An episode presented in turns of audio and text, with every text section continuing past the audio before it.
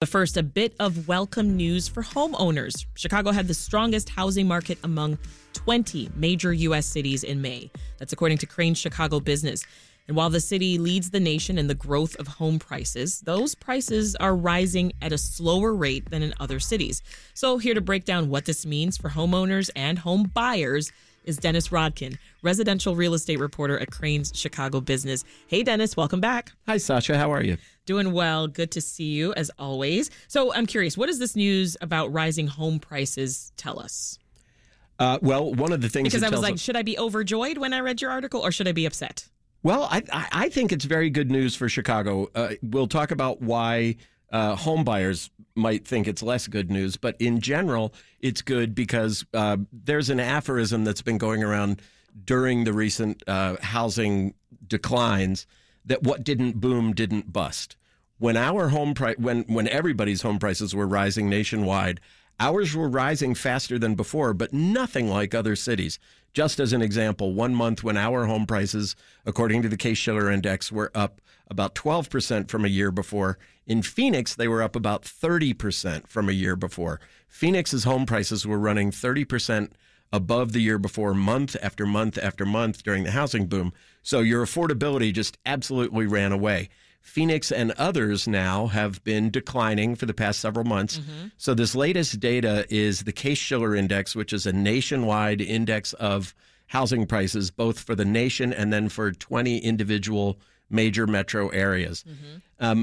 Before the housing boom of the COVID years, Chicago often ran, our home prices were rising at about half the pace of the nation. If home prices were up 3% nationwide, they're up 1.5% nationwide in Chicago. So what did that mean at the time? We were having a very hard time recovering from, our economy is different from a lot of other cities. We are losing population. We have extremely high property taxes. There are a lot of reasons that our prices simply would not grow like other people's prices. Mm-hmm. So then the housing boom happens. And again, so our prices were rising really fast, but nothing like elsewhere. So here's what's happening now. In 10 of those 20 cities on the index, home prices are dropping. Chicago, for 5 years, for 61 months, we were 18th to 20th of the 20 top cities. We now have risen to number one. Our home prices in May were the biggest increase of any of the 20 major metro areas. Our prices were up 4.6%. Again, like I said, during the boom, they were rising at the rate of 11%, right. 4.6%. So ours were up 4.6 in May. In 10 major U.S. metros, they were down. Nationwide, they were down 0.5%. Second month in a row, prices have declined. Ours are continuing to grow. Why is that a good thing? Right. First of all, who's benefiting here? Well, if you're a home seller, you're not likely to, you're still profiting. You're not likely to sell at a loss, or you're not looking at, oh, my neighbor sold for 100, I have to sell for 95. Right. It's more likely my neighbor sold for 100, I can sell for 105 a year, 2 years later. For existing homeowners who aren't selling, it's good news because your household wealth is growing, not shrinking. And home equity is the cornerstone of household wealth in America for almost everybody, for the middle class and much of the upper middle class. So you have those funds, that your home equity is growing in case you need to tap it for a health emergency, for your children's school, any other thing, or you're looking at what you can do down the line when it's time to move. Yeah. Okay, home buyers.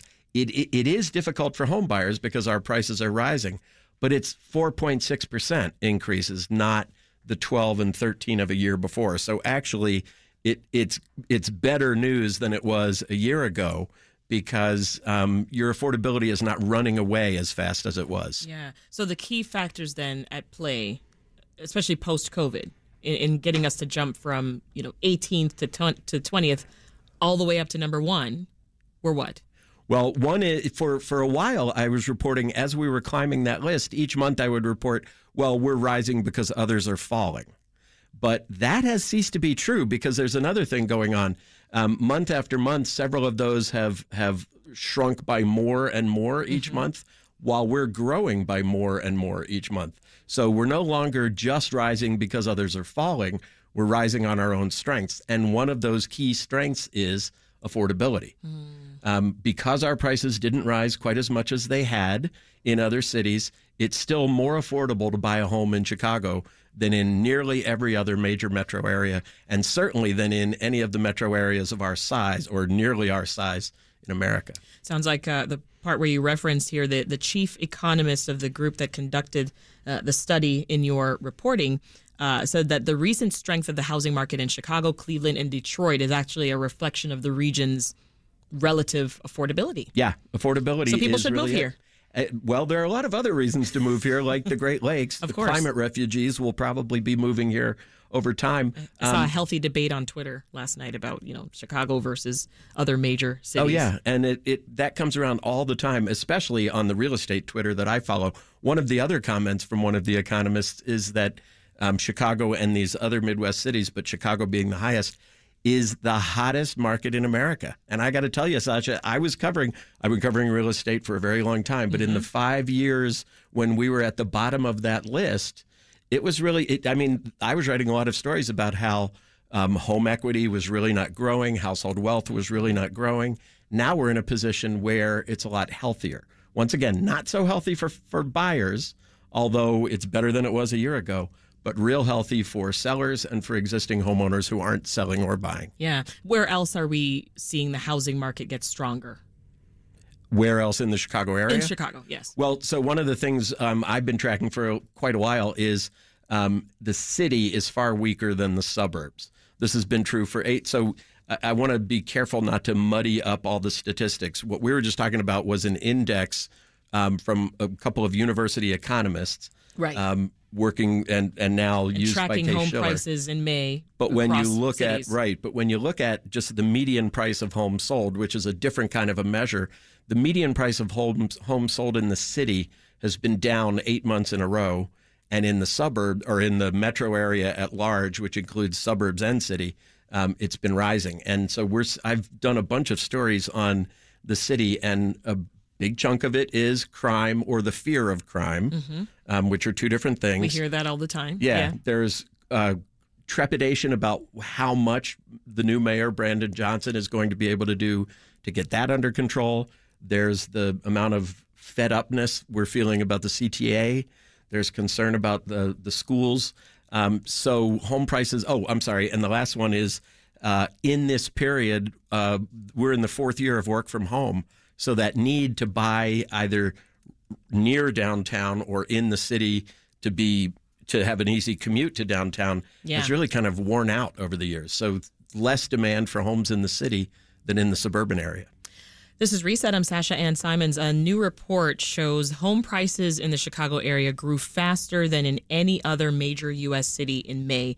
So we're talking about what this means for homeowners and home buyers with Dennis Rodkin with Crain's Chicago Business.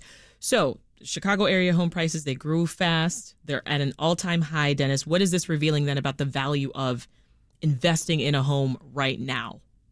Well, one of the things to keep in mind is that this is just a couple of months' data.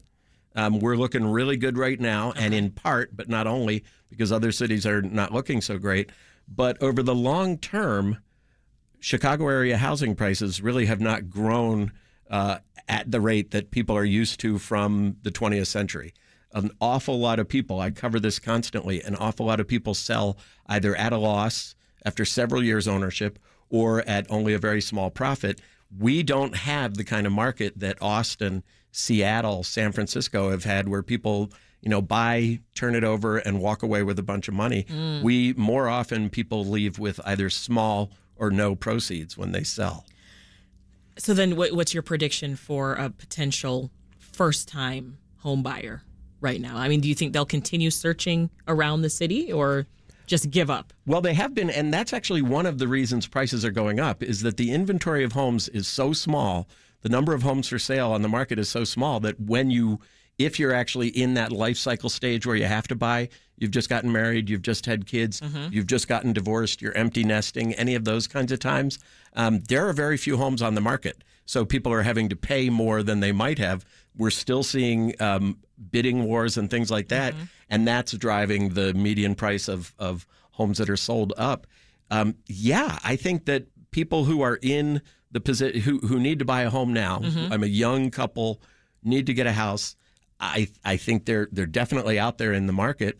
You will likely get into a bidding war. It'll be a search. Yeah. And right, exactly. When you find one, it'll be one of few. So right. Yeah. I did a story this spring about it's sort of common for a house to get 3-4 offers. They're all kind of within the same range. I did a story on a house that basically set a record. It got 64 offers. It was in Lincolnwood. Where was the house? This was when inventory was at its absolute lowest, and 64 people all made offers on the house. Oh my goodness. We're talking a lot about the struggles of moving on this show. We've had a few conversations recently, the cost of high rent.